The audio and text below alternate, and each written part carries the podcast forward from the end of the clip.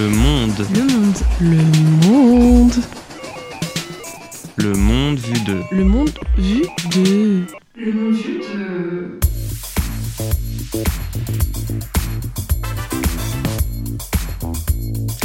Salut à tous, ici Romain, on se retrouve pour un nouveau numéro de Le Monde vu 2. Je suis en compagnie de Mathieu aujourd'hui pour un nouveau numéro. Ça va Mathieu? Ça va très bien et toi?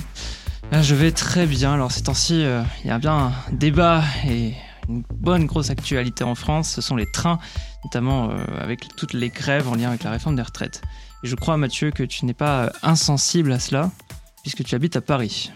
Et oui, j'habite à Paris, donc euh, oui, je connais les grèves de train, je connais les grèves du RER, je connais les grèves du métro, je connais la majorité des grèves.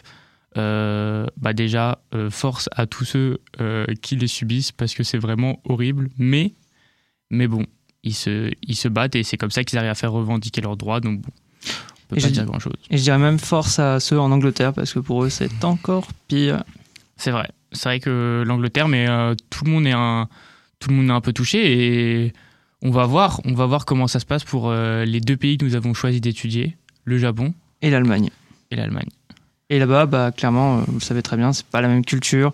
Euh, la grève en Allemagne, euh, c'est toute une question d'accords sociaux. Enfin, clairement, les grèves, c'est quelque chose euh, beaucoup plus réglementé. Et le train, en tout cas allemand, n'a pas tous ces problèmes. Et le train japonais, lui non plus. Et donc aujourd'hui, bah, nous vous proposons une petite découverte des trains euh, allemands et des trains euh, japonais, puisque c'est pas du tout une même- la même conception qu'en France. Il y a des similitudes, bien sûr, mais il y a surtout des énormes différences. Donc, euh, bah, moi, euh, je vais être chargé de vous présenter le train japonais et Mathieu. Le train allemand. Et voilà. Donc, nous espérons que ce programme va vous plaire. Nous, on a rassemblé plein de petites informations assez croustillantes sur le train japonais. Donc, Mathieu, vas-y, je te laisse présenter le train en Allemagne. Bah pour le train en Allemagne, on retrouve un peu le même fonctionnement qu'en France. Euh, on pourrait juste dire peut-être que le train est un peu plus développé euh, et ce facilement dû à une politique, euh, facilement dû aux politiques qui sont mises en place en Allemagne, qui sont tournées vers le train. Peut-être qu'on pourrait expliquer que la France a un peu de retard. Mais, mais comment ça fonctionne? Bah Avec quatre catégories de trains, des trains intercity, des trains régionaux, des trains locaux et des trains de banlieue. Donc euh, c'est à peu près le même système qu'en France. Euh, voilà, mais euh, je pense que c'est un peu différent peut-être en, au Japon. Bah alors, au Japon, on- en fait, il y a tellement de catégories de trains qu'en faire une liste serait interminable. Il y en a beaucoup trop, il y a des anciens, il y a des nouveaux trains. En fait, il faut surtout fonctionner avec les compagnies ferroviaires parce que là-bas, c'est tout un délire. Il n'y a pas genre une seule compagnie ferroviaire qui a le monopole du marché. Euh, là, il y en a énormément, euh, pour dire, il y en a des centaines.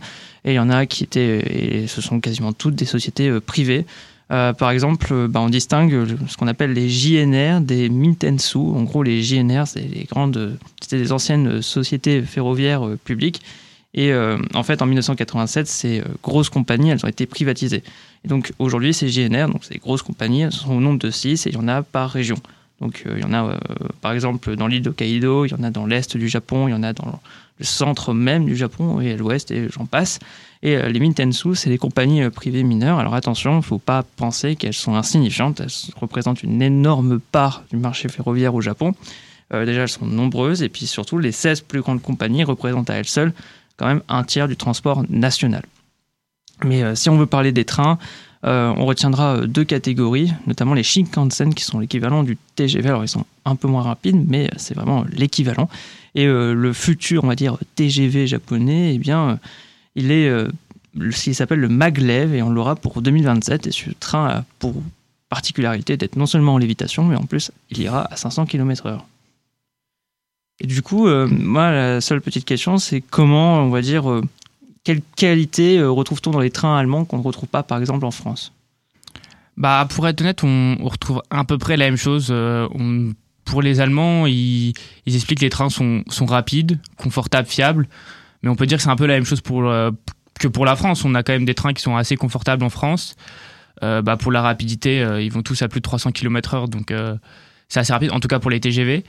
Et euh, par contre, on retrouve un, même problème que je pense qu'on n'aura pas au Japon, ce que tu vas expliquer, mais euh, on remarque qu'il y a des gros problèmes de retard de train. Selon le gouvernement allemand, il y a 35% des trains qui ont eu des retards en 2022, ce qui est énorme. Euh, des retards souvent longs, ce qu'on remarque.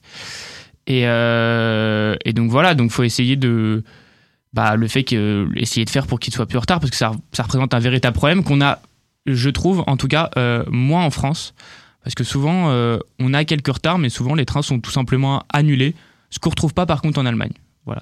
Alors au Japon, c'est complètement un autre monde parce que, euh, en gros, le Japon, il va pas mettre tout son argent dans les trains, il va mettre son argent dans l'entretien des chemins de fer. Et ça, c'est clairement une énorme différence parce qu'en France et en Allemagne, bah, c'est moins le cas. On va vraiment financer les trains, pas les chemins de fer, pas l'entretien. Et c'est notamment la principale cause des retards des trains. Et donc au Japon, bah, on se retrouve avec une moyenne de retard de allant pour les Shinkansen, donc euh, pour les TGV de 20 secondes, et pour les trains en manière générale de 1 minute. C'est rien du tout, c'est c'est vraiment quelque chose d'exceptionnel. Et puis surtout, euh, il y a des énormes différences à prendre en compte, c'est qu'au Japon, euh, le trafic ferroviaire, donc le nombre de passagers dans les trains, est phénoménal. Une énorme partie de la population prend le train. Il y en a euh, bien plus qu'en France. Euh, Il faut imaginer déjà que les 23 gares les plus euh, fréquentées au monde sont au Japon. Et notamment les trois premières sont japonaises. Donc, mine de rien, ça veut tout dire sur la qualité du service japonais. Et en plus, les trains en eux-mêmes sont très bien aménagés. Ils pensent un peu à tout. Notamment, ils font même des salles fumeurs. Et bah, ça, dans des TGV, ça n'existe pas. Non, c'est vrai que ça n'existe pas. Faut faut faire, faut faire sa petite pause au moment où il y a des arrêts. C'est vrai, mais est-ce que par hasard, euh, enfin maintenant que j'y pense, euh, le fait que euh, le Japon, l'État investit dans les chemins de fer, est-ce que ça serait pas aussi parce que les compagnies des trains sont des compagnies privées, alors qu'en France, la SNCF, elle est détenue par l'État, et pour pour l'Allemagne, c'est la même chose. C'est directement l'État qui à qui appartient les compagnies allemandes? Bah, en fait, c'est vrai qu'il y a une espèce de coopération entre privé et public. Alors, je, je t'avoue que j'ai pas assez lu les rapports du Sénat pour le savoir en mais- détail, mais, euh, clairement, euh, l'État aide bien le privé parce que le privé, il a quand même quelques difficultés, surtout depuis le Covid. Ça, apparemment, ça a été un petit peu compliqué pour elle, donc euh, l'État a dû ralasse, comme on dit. Ouais, donc on pourrait se demander si en France, pourquoi pas peut-être mettre plus de compagnies, parce que nous, on a seulement la SNCF qui possède plusieurs, même s'il y a plusieurs, par exemple, on a pu voir avec Ouigo, mais, euh, mais en tout cas pour les grands TGV, après si on rentre dans les petits, euh, dans les petits, petits milieux, bah, c'est la RATP qui gère, euh, qui gère la majorité. Après, dans les régions, c'est c'est les régions qui mettent l'argent, mais on remarque que c'est toujours, des, c'est toujours la, les politiques qui Alors, l'argent. il y a une grosse différence aussi à prendre en compte. Elle est géographique parce que le Japon est beaucoup plus grand que Ah, c'est sûr. la France. Enfin, c'est fait trois fois sa taille. En plus, c'est des îles au Japon, donc c'est pas du tout la même euh, topographie. Enfin, ça n'a rien à voir. Et puis même, euh, le problème du Japon, c'est que c'est hyper euh, montagneux. Donc, euh, tu peux pas faire comme en France. Tu peux pas. Enfin, tu peux pas dire il y aura une seule compagnie qui va tout approvisionner. C'est trop compliqué. Il y aurait des différences à prendre en compte qu'une seule société ne saurait pas gérer. Donc, Mm. euh, clairement, il vaut mieux avoir chaque société qui va pouvoir gérer au mieux ses politiques. Voilà, donc c'est pareil en France, en Allemagne, enfin, on retrouve pas du tout ça. Euh, une grosse question aussi, c'est les tarifs, parce que je sais qu'en Allemagne, ils sont assez intéressants et je voulais que tu m'en parles. Euh, bah, au niveau des tarifs, on va retrouver quand même à peu près la même chose qu'en France, sauf que ce qu'il y a eu en, ce qu'il y a eu en Allemagne et pas en France, et après je ne sais pas pour les tarifs, tu m'expliqueras au Japon, mais on a eu un ticket à 9 euros mensuel, je pense que vous en avez peut-être entendu parler, durant euh, le mois de juin, juillet, août, qui a été un véritable succès, parce que pour 9 euros, les Allemands pouvaient se, se déplacer partout euh, en, bas, en Allemagne. On a eu 57 millions de tickets vendus, euh, ce qui est énorme, et cela a bénéficié à 10 millions d'Allemands, euh, ce qui représente euh, bah, presque un, sixième, septième de la population. Bah, le seul problème, c'est que bah, ça fait quand même, mine de rien, ça a coûté pas mal d'argent à l'État. Mais on remarque que l'État, en tout cas sur ça, est en avance. Et on peut même remarquer qu'avec ce ticket, on pourrait peut-être expliquer en gros que l'État allemand n'est pas encore prêt à passer le cap du train. Cependant, la population allemande est prête à passer le cap et attend que ça. Et bah, c'est quand, même- quand même mieux pour l'environnement euh, d'utiliser le train.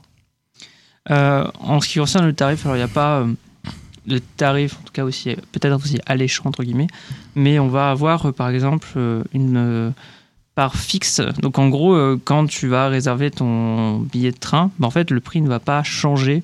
Euh, en tout cas, avant euh, par exemple le train. Alors que par contre la réservation, les prix vont fluctuer, mais ils, fluctuent pas forcément beaucoup. Mais en tout cas, euh, c'est pas non plus immensément cher. Euh, sauf dans certains trains où je sais qu'il y a des classes entre guillemets de luxe où là par contre ça coûte bonbon. Parce qu'au Japon, il y a vraiment un culte du luxe dans le train. Ok, oui, non, la France, la première classe reste, pour certains trajets, encore abordable. On n'a pas une énorme différence. Après, si on s'y prend au dernier moment, ça revient très vite cher. Et pareil pour, euh, pareil pour l'Allemagne, on retrouve les mêmes tarifs à peu près qu'en France. Donc, euh, donc voilà. D'ailleurs, une question aussi qui est très importante quand on parle des trains, c'est la question de la sécurité. Et en- au Japon, ils sont plutôt excellents. Euh, excellents parce que concrètement, le Shinkan, en, 57, euh, en 57 années de service, le Shinkansen n'a quasiment causé aucun décès. Donc, c'est quand même euh, énormément, énorme. Je ne sais pas si le TGV a causé des décès, j'en ai aucune idée s'il y a eu des accidents. Oui, il y en a eu. Après, je pense que c'est des petits accidents. euh, Si, il y a eu des accidents parce que j'avais eu euh, vent enfin, un peu d'accidents. Il y avait eu, enfin, c'était des pilotes, mais c'était des gens qui, avaient- des gens, des agents de la SNCF qui avaient conduit un TGV. Ils étaient passés sur un pont et ils étaient allés trop Oui, vite oui, et le train, ouais. euh, il est parti. Mais on peut penser à d'autres pays où là, on voit que le financement est pas assez élevé. Que par exemple en Grèce, il y a eu un, il y a eu un accident assez grave récemment. Donc euh, bon, ça pose euh, quelques questions sur la sécurité ferroviaire. C'est vrai. Et du coup, euh, je voulais terminer sur quelque chose qui me tient à cœur, c'est notamment euh, bah, la culture du train au Japon, parce que c'est unique. Enfin, peut-être pas unique, mais c'est quand même très particulier. Il y a toute, euh, il y quand on regarde les sites, il y a tout un truc, il y a toute une hiérarchie chez les fans du train, et on parle d'ailleurs de ferrovipat. C'est assez drôle comme mot. Et euh, je voulais vous en parler, mais avant ça, je voulais quand même vous faire un petit point historique parce que bah, l'histoire du train au Japon, elle est assez ancienne. Ça remonte au 19e siècle. euh, lorsque les Américains euh, sont un peu arrivés au Japon, parce que vous savez qu'avant le Japon, il était is- isolationniste. Donc du coup, bah, ils étaient complètement en retard par rapport au reste du monde qui avait déjà entamé la révolution industrielle. Quand les Américains sont venus ouvrir le pays, bah, là, ça a été le début de l'ère Meiji et le Japon a voulu rattraper son retard. Et c'est là où on a eu l'arrivée du train. Et le train, bah, il s'est développé tout au long du XXe siècle pour arriver au résultat que l'on connaît aujourd'hui. Il faut savoir que les trains sont très bien développés, sauf les tramways. Pour l'anecdote, les tramways au Japon, c'est catastrophique. Voilà. Mais dans beaucoup de pays, d'ailleurs, les tramways sont pas si bien développés que ça. Mais pour revenir à nos chers ferrovipat, euh, en fait, euh, que font ces fans euh, du train? C'est qu'ils font ce qu'on appelle du train spotting. Vous connaissez peut-être le car spotting. En gros, ce sont euh, des- des fans de voitures qui vont euh, déambuler dans les rues de Monaco ou dans le sud pour aller choper les très très belles voitures et en prendre des clichés. Bah là, c'est pareil, sauf qu'ils vont être sur un pont et vont attendre qu'un TGV passe à fond de balle pour le prendre en photo. C'est une passion euh, comme une autre. Et on les appelle d'ailleurs les Densha Otaku au, Japon. Et ils sont plus de 2 millions, ce qui est euh, phénoménal quand même. Et alors, il faut savoir qu'il y a plusieurs types de ferrovipat. Il y a vraiment une classification officielle et ça, c'est incroyable. On a les Toritetsu. Alors, c'est ceux qui adorent prendre en photo les trains et qui sont souvent équipés euh, d'un gros appareil photo. On a aussi les Noritetsu euh, qui, eux, vont organiser, euh, qui, eux, vont juste adorer prendre le train, tout simplement. Il y a aussi les Ekibentetsu, et c'est ceux qui aller chercher les paniers repas dans le Japon, parce qu'il y a tout un truc aussi très sympa, c'est que dans chaque gare, il y a toujours des plats, on va dire, locaux, et ça, bah, en France, je ne suis pas sûr que l'on a ça, à part des journaux ou des tabacs. c'est pas la même chose. Et puis même, une dernière anecdote qui m'a fait énormément rire, c'est que déjà, il y a des musées ferroviaires, donc déjà, bah, pas beaucoup en France, et puis c'est surtout qu'il y a des hôtels, et ces hôtels, on pourra, principal argument de vente pour les ferrovipat, vous aurez une vue exceptionnelle sur les chemins de fer depuis votre fenêtre. Donc ces gens-là adorent dormir avec des TGV qui passent à côté d'eux. Voilà. Je ne sais pas si en France euh, c'est très apprécié. Donc si ces personnes-là n'auraient pas de problème euh, pour acheter euh, une jolie petite maison en plein milieu de la campagne à côté d'une ligne de TGV. Voilà. Euh, je ne sais pas si tu as quelque chose à rajouter sur le train allemand, euh, Mathieu? Euh, bah, on peut peut-être parler. euh, moi, c'est un tout petit peu d'actualité. Ah, ouais. Deux grandes actualités. Normalement, il y, a un- il y a un pass qui devait sortir le 1er juin 2023, mais qui sortira seulement en avril 2023 en Allemagne. Avec bah, le faire un peu comme ils, ils avaient pu le faire à 9 euros, mais ce sera à 49 euros. Et c'est le fait que bah, pour 49 euros par mois, on pourra se déplacer partout dans le pays avec le train. Donc euh, c'est quand même quelque chose d'incroyable qu'on n'a pas en France. On a la carte avantage à 49 euros par an, mais, euh, mais ça donne pas autant d'avantages pour autant. Et euh, donc euh, voilà, bon, on parle quand même d'une dépense de 3 milliards d'euros par an pour l'État allemand, donc on verra s'ils vont, ils vont pouvoir le garder. Puis pour finir, dernière actualité, on a un partenariat qui a été mis en place pour les 60 ans du traité de l'Elysée entre la SNCF, notre bonne vieille SNCF, et la Deutsche Bahn, euh, qui va permettre à des jeunes Français et Allemands euh, de bénéficier de 60 000 billets de train gratuits, un ticket binational, donc qui va permettre de, de voyager entre la France et l'Allemagne. Et je trouve ça plutôt cool de permettre euh, de permettre parce que voyager, voyager en Allemagne et découvrir l'Allemagne, ça peut être une très bonne chose en partant de Strasbourg ou directement de Paris ou, ou de n'importe quelle ville, on verra. Mais, mais je trouve que c'est assez bien comme actualité. Je trouve que c'est une bonne chose du gouvernement. Bah voilà, enfin, en tout cas, on pourrait débattre sur autre chose, mais c'est notamment sur le fait que le train est aujourd'hui un peu cher. Mais euh, ça, c'est un autre débat, chers auditeurs. Euh, Je pense Mm. que vous saurez réfléchir euh, par vous-même. En attendant, c'est la fin de ce numéro de Le Monde du 2. Vous, aurez, vous pourrez écouter bientôt un magnifique podcast sur la grève au Royaume-Uni. Sur ce, à bientôt. C'était Le Monde du 2.